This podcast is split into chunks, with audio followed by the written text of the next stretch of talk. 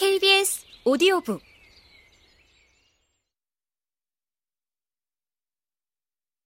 돈키호테. 미겔 데 세르반테스 사베드라 지음. 네 번째. 객주집에서 나온 뒤 우리의 기사에게 일어난 일에 대하여.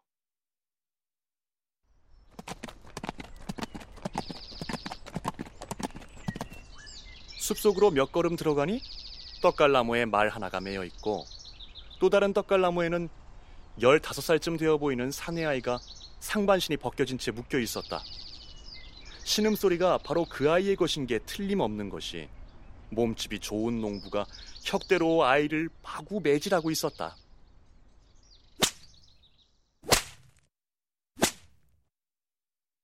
그는 때릴 때마다 질책과 충고를 해댔다. 입은 닥치고 눈은 똑바로 뜨고 지켰어야지. 그러자 아이는 대답했다. 다시는 안 그럴게요, 주인님. 정말 다시는 안 그럴게요. 앞으로 정말 조심해서 가축을 돌볼게요. 이 광경을 지켜본 돈키호테는 성난 목소리로 말했다. 무례한 기사 양반. 자신을 방어할 수도 없는 자와 싸움을 벌이는 건 당치 않소. 그대는 말에 올라 창을 드시오. 마침 말굽비가 매여 있던 떡갈나무에는 창 한 자루도 기대어져 있었다. 그대가 하는 짓이 얼마나 비열한 행동인지 깨닫게 해주겠소. 농부는 위쪽에서 완전 무장한 채 자신의 얼굴을 향해 창을 휘두르는 형상을 보고 죽었구나 싶어 공손한 말투로 말했다. 기사님, 제가 벌을 주고 있는 녀석은 제 하인으로 이 근처에서 제 양떼를 지키는 일을 하고 있습니다요. 그런데 이 녀석이 늘 딴 데 정신을 팔고 있어서 매일 양 한 마리씩을 잃어버리고 있습죠. 그래서 이놈의 실수를, 아니 이놈의 교활한 짓을 벌하자. 저더러 밀려있는 금유를 주지 않으려고 비열한 짓을 한다고 합니다. 하느님을 두고 맹세컨대 이놈은 거짓말을 하고 있는 것입니다요. 내 앞에서 다른 사람의 말을 거짓이라고 했겠다. 이 되먹지 못한 놈 같으니라고. 돈키호테는 말했다. 우리를 밝히는 태양을 걸고 이 창으로 내 놈을 꿰뚫어 놓을 테다. 잔소리 말고 당장 금료를 지불해. 그러지 않으면 우리를 다스리시는 하느님의 이름으로 이 자리에서 내 놈을 끝장내고 말 테다. 당장 이 아이를 풀어줘! 농부는 고개를 숙이고 한마디 대꾸도 없이 묶었던 하인을 풀었다. 돈키호테가 아이에게 급료를 얼마나 받지 못했는지 묻자 아이는 한 달에 7레알씩 9달치가 밀려 있다고 했다. 계산을 해보니 총 73레알이라. 돈키호테는 농부에게 만일 이런 일로 죽고 싶지 않으면 당장 그 돈을 주라고 했다. 농부는 겁에 질린 채 일이 돌아가는 상황도 그렇고 맹세도 했으니 아직 아무런 맹세도 하지 않았지만 돈은 주겠지만 사실 그 정도 금액은 아니라고 했다. 아이에게 준 신발 세 켤레 값과 아팠을 때 두 번 피를 뺀 비용 1레아를 제해야 한다는 것이었다. 그 말은 맞는군. 돈키호테는 말했다. 하지만 신발값과 치료비는 그대가 죄 없는 이 아이에게 가한 매질과 상쇄하도록 하시오. 그대가 지불한 신발의 가죽을 아이가 찢었다면 그대는 아이의 몸을 찢었으니 말이오. 그리고 아이가 병이 들었을 때 이발사가 저 아이에게서 피를 뽑았다고 했는데 그대는 병에 걸리지도 않은 이 아이를 때려 피를 뽑은 셈이니 이렇게 따지면 아이는 그대에게 빚진 게 없어. 기사님, 문제는 지금 제게 돈이 없다는 겁니다요. 저와 안드레스를 집에 보내주시면 다 지불하겠습니다요. 어, 제가 이 사람과 다시 집에 가야 한다고요? 아이가 말했다. 아니요, 기사님. 상상도 하기 싫습니다. 제가 혼자 남게 되면 이 사람은 바르톨로메오처럼 제 살가죽을 벗겨버리고 말 거예요. 그런 짓은 절대로 하지 않을 거다. 돈키호테는 말했다. 내 말을 지키도록 명했으니 괜찮을 게야.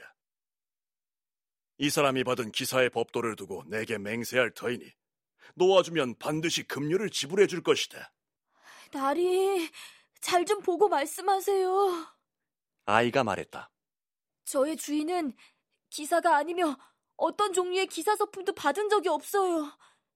제 주인은 킨타나리에 사는 부자 후안 알두도예요. 그건 중요하지 않다. 돈키호테가 대답했다. 알두도 가문에도 기사가 있을 수 있으며 사람은 저마다 자기 행위의 자식이니라. 그건 그래요. 안드레스가 말했다. 하지만 제 주인은 대체 어떤 행위의 자식이기에 제 급료와 땀과 수고를 모른 척하는 걸까요? 안드레스, 이제 그러지 않으마. 농부가 말했다. 제발 부탁이니 함께 가다오. 세상에 있는 모든 기사의 법도를 두고 맹세한다면 아까도 말했듯이 다 쳐서 아니 더 붙여서 지불해 주마. 향수까지 뿌려줄 필요는 없어. 돈키호테가 말했다. 그 돈만 지불해 주시오. 그것으로 조카오. 반드시 맹세한 대로 지키도록 하시오. 만일 어길 경우에는 내가 다시 돌아와 벌할 것을 같은 맹세로 맹세하오. 그대가 아무리 도마뱀처럼 달아나 숨더라도 찾아낼 것이오. 진실로 약속이 이행되기 위해서 그대에게 명령하는 자가 누구인지 밝히자면 나는 모욕과 불의를 쳐부수는 용맹스러운 돈키호테의 대라만차요. 잘 있으시오. 그리고 약속하고 맹세한 바를 잊지 마시오. 그러지 않을 땐 앞서 말한 벌이 그대에게 있을 것이오. 이렇게 말하며 그는 로신한테 박차를 가해 눈 깜짝할 사이에 두 사람에게서 멀어졌다.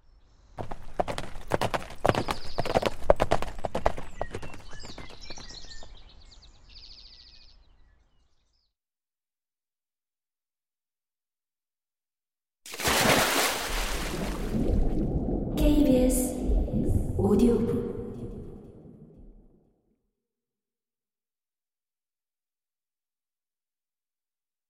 농부는 눈으로 그를 쫓다가 돈키호테가 숲을 빠져나가 보이지 않게 되자 하인 안드레스를 보고 말했다. 이리 와라, 얘야. 모욕을 쳐부수는 자가 내게 명한 대로 너한테 진 빚을 갚아주고 싶구나. 그러실 줄 알았어요. 안드레스가 말했다. 주인님께서 저 훌륭한 기사님의 명령을 지키시겠다니 정말 잘 생각하신 것 같아요. 저 기사님이 천년만년 살았으면 좋겠어요. 용기 있고 훌륭한 판관이시니 주인님이 제게 급료를 지불하지 않으시면 되돌아오셔서 아까 말씀하신 대로 행하실 거예요. 나도 그렇게 생각한다. 농부가 말했다. 하지만 나는 너를 너무나 사랑하기 때문에 내게 더 많은 돈을 주기 위해서라도 빚을 늘리고 싶구나. 그러더니 아이의 팔을 붙들어 다시 떡갈나무에 묶고는 죽도록 두들겨 팼다.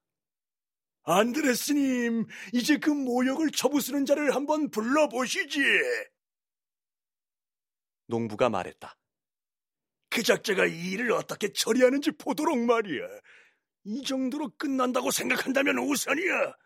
네가 두려워한 대로 산채로 니놈의 살가죽을 벗겨주고 싶거든. 하지만 마침내 그는 아이를 풀어주고 그 판관을 찾아가 아까의 선고대로 해달라고 부탁해보라고 했다. 안드레스는 용감한 돈키호테를 찾아가서 이 사실을 낱낱이 고해 반드시 일곱 배나 무거운 벌을 받게 하겠노라고 울먹이며 떠나갔고 그의 주인은 남아서 웃고 있었다. 용감한 기사 돈키호테는 이런 식으로 불의를 바로잡았다. 그는 자기가 해결한 일에 아주 만족스러워했고 기사 생활이 무척이나 행복하고도 멋지게 시작된 것 같아 우쭐해져서는 나지막한 목소리로 중얼거리며 자기 마을로 가고 있었다. 그대는 오늘 이 지상에 살아있는 모든 여성 가운데 가장 행복한 여성이라 자부해도 좋습니다. 오, 아름다운 여성들 중에서도 아름다우신 둘신의 아델 토보소요. 그대야말로 지금 돈키호테 델라만초요. 앞으로도 돈키호테 델라만차일 용감 무쌍하고 아주 고명한 기사를 당신 마음대로 복종시켜 수중에 넣는 행운을 가졌으니 말입니다. 그는 모든 사람이 알듯이 어제 기사 서품을 받았고 오늘은 이유 없이 저질러진 최악의 모욕과 잔인하게 저질러진 최악의 불의를 해결했습니다. 연약한 아이를 이유 없이 매질한 그 비정한 놈의 손에서 채찍을 빼앗았습니다. 이때 그는 네 갈래 길에 이르렀으니 그러자 편력 기사들이 교차로에 이르면 어느 길로 갈 것인지 망설였다는 생각이 났다. 그는 그들의 본을 따르기 위해 잠시 멈추고 로신한테 고삐를 풀어 말이 가는 대로 따르기로 했다. 말은 처음 의도한 대로 자기 마구간이 나오는 방향으로 갔다. 2마일쯤 갔을 때 돈키호테는 큰 무리를 이룬 사람들을 보았다. 나중에 밝혀진 바에 의하면 그들은 무르시아로 비단을 사러 가는 톨레도 상인들이었다. 여섯 사람으로 각기 양산을 쓰고 있었으며 그들 외에 말을 탄 네 명의 하인과 걸어가는 노세몰이꾼 세 사람이 같이 있었다. 그 일행을 보자마자 돈키호테는 새로운 모험이 닥쳤다고 생각했다. 책에서 읽은 행적들 중 흉내낼 수 있는 것은 모두 흉내내리라 생각하던 차에 마침 딱 맞아 떨어지는 기회가 온 듯 보였다. 그래서 그는 의젓하고도 용감하게 발걸이에 발을 딱 붙인 다음 창을 쥐고 방패로 가슴을 가린 채 길 한가운데 서서 그 편력 기사들이 가까이 오기를 기다리고 있었다. 이미 그들을 편력 기사로 판단한 것이다. 그들이 볼 수 있고 들을 수 있을 만한 거리에 다다르자 돈키호테는 소리 높여 당당하게 외쳤다. 라만처의 왕후이며 비할 데 없이 아름다운 둘시네아 델 토보소보다 더 아름다운 여자는 이 세상에 없다고 고백하지 않을 거라면 모두 그 자리에 멈추시오!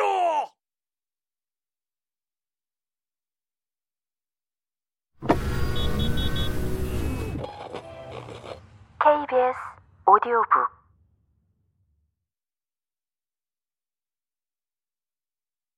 상인들은 그의 말을 듣고 멈춰서서 이런 소리를 한 자의 괴상한 몰골을 보고는 말과 행색으로 미루어 미친 사람임을 곧 알아차렸다. 하지만 자기들에게 고백하라고 한 게 무슨 소리인지 몰라 천천히 알아보고자 했다. 그들 가운데 다소 짓궂은 사람이 아주 점잔을 빼면서 말했다. 기사나리, 우리들은 당신이 말하는 그 훌륭한 부인이 도대체 어떤 분인지 모릅니다. 우리에게 그분을 보여주시구려. 말씀처럼 그분이 그토록 아름다운 분이라면 그런 요구가 없어도 기꺼이 원하시는 대로 고백하겠습니다. 부인을 보여준다면 돈키호테가 대답했다. 그토록 분명한 사실을 고백하게 하는 게 뭐가 그리 대단한 일이겠어. 그 부인을 보지 않고도 그렇게 믿고 고백하고 확인하며 맹세하고 지키는 게 중요한 것이요. 그것이 싫다면 세상에 다시 없을 오만한 그대들은 나하고 결투를 해야 할 것이오. 자, 기사의 법도에 따라 한 사람씩 차례로 덤벼도 좋고 그대들 같은 무리들의 관례와 악습대로 한꺼번에 덤벼도 좋소. 나는 내 말이 옳다는 것을 믿고 여기서 그대들을 기다리겠소. 기사나리, 그 장사치가 말을 받았다. 여기 있는 모든 왕자님의 이름으로 간청하건대 한 번도 본 적이 없고 들어본 적도 없는 사실을 고백하여 알칸타라와 엑스트레 마두라의 왕후들이나 여왕들의 분노를 살지도 모르는 일을 하는 것은 양심이 허락하지 않으니 그 부인의 초상화를 비록 그것이 미랄 만큼 작은 것이라도 우리들에게 보여주시기 바랍니다. 실로 실구리를 알아맞힌다는 말도 있듯이 우리는 그것으로 만족하고 확신할 것이며 당신도 만족스럽게 뜻을 이루실 수 있을 것입니다. 비록 그 초상화의 한쪽 눈이 애꾸고 다른 눈에서는 붉은 모래와 유황석이 쏟아진다 해도 우리는 당신을 기쁘게 해드리고자 당신이 원하는 대로 말씀드릴 것입니다. 아무것도 쏟아지지 않는다 이 망할 놈아! 돈키호테가 화를 내며 소리쳤다. 다시 말하지만 네 놈이 말하는 그런 것은 쏟아지지 않아. 쏟아지는 것이 있다면 호박보석과 소매 쌓인 사향뿐이다. 애꾸도 아니고 꼽추도 아니고 오히려 몸매는 과다라마의 실패보다 더 곧다. 나의 귀부인처럼 그토록 아름다운 부인을 이다지도 못독하니 너희들은 그 대가를 치러야 할 것이다. 이렇게 말하면서 그는 맹렬한 분노에 휩싸여 창을 아래로 겨누고 입을 놀린 사내를 향해 엄청난 기세로 덤벼들었다.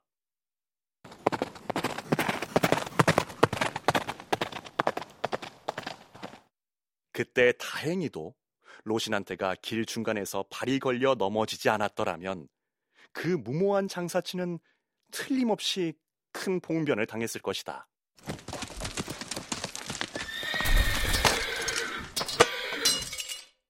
로신한테가 넘어지는 바람에 주인도 한참 동안 들판에 나뒹굴었다.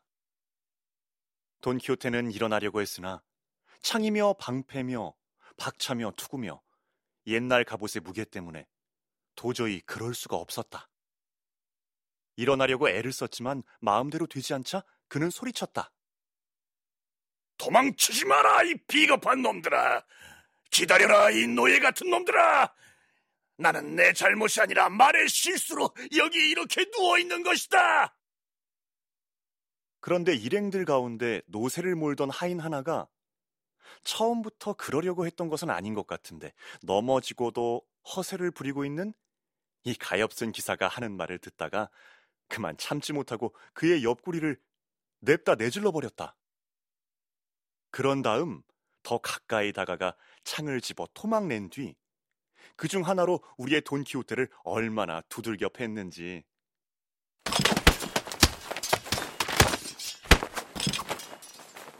갑옷과 투구를 입었다고는 하나 온몸이 맷돌에 갈린 밀처럼 되어버렸다.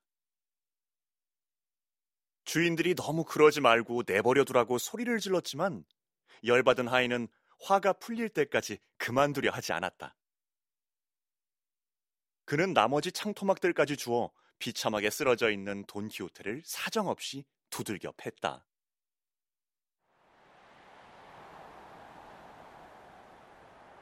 돈키호테는 폭풍처럼 빗발치는 매질을 당하면서도 입은 다물지 않고 하늘과 땅을 두고 자기의 눈에는 악당으로밖에 보이지 않는 그들을 협박했다. 매질을 하던 하인이 지치자 상인들은 매맞은 그 불쌍한 자를 이야기거리로 삼으며 가던 길을 계속 갔다. 홀로 남게 된 돈키호테는 다시 일어날 수 있는지 시험해 보았지만 성했을 때에도 일어날 수가 없었는데 갈리고 거의 망가진 몸으로 어떻게 일어날 수 있었겠는가?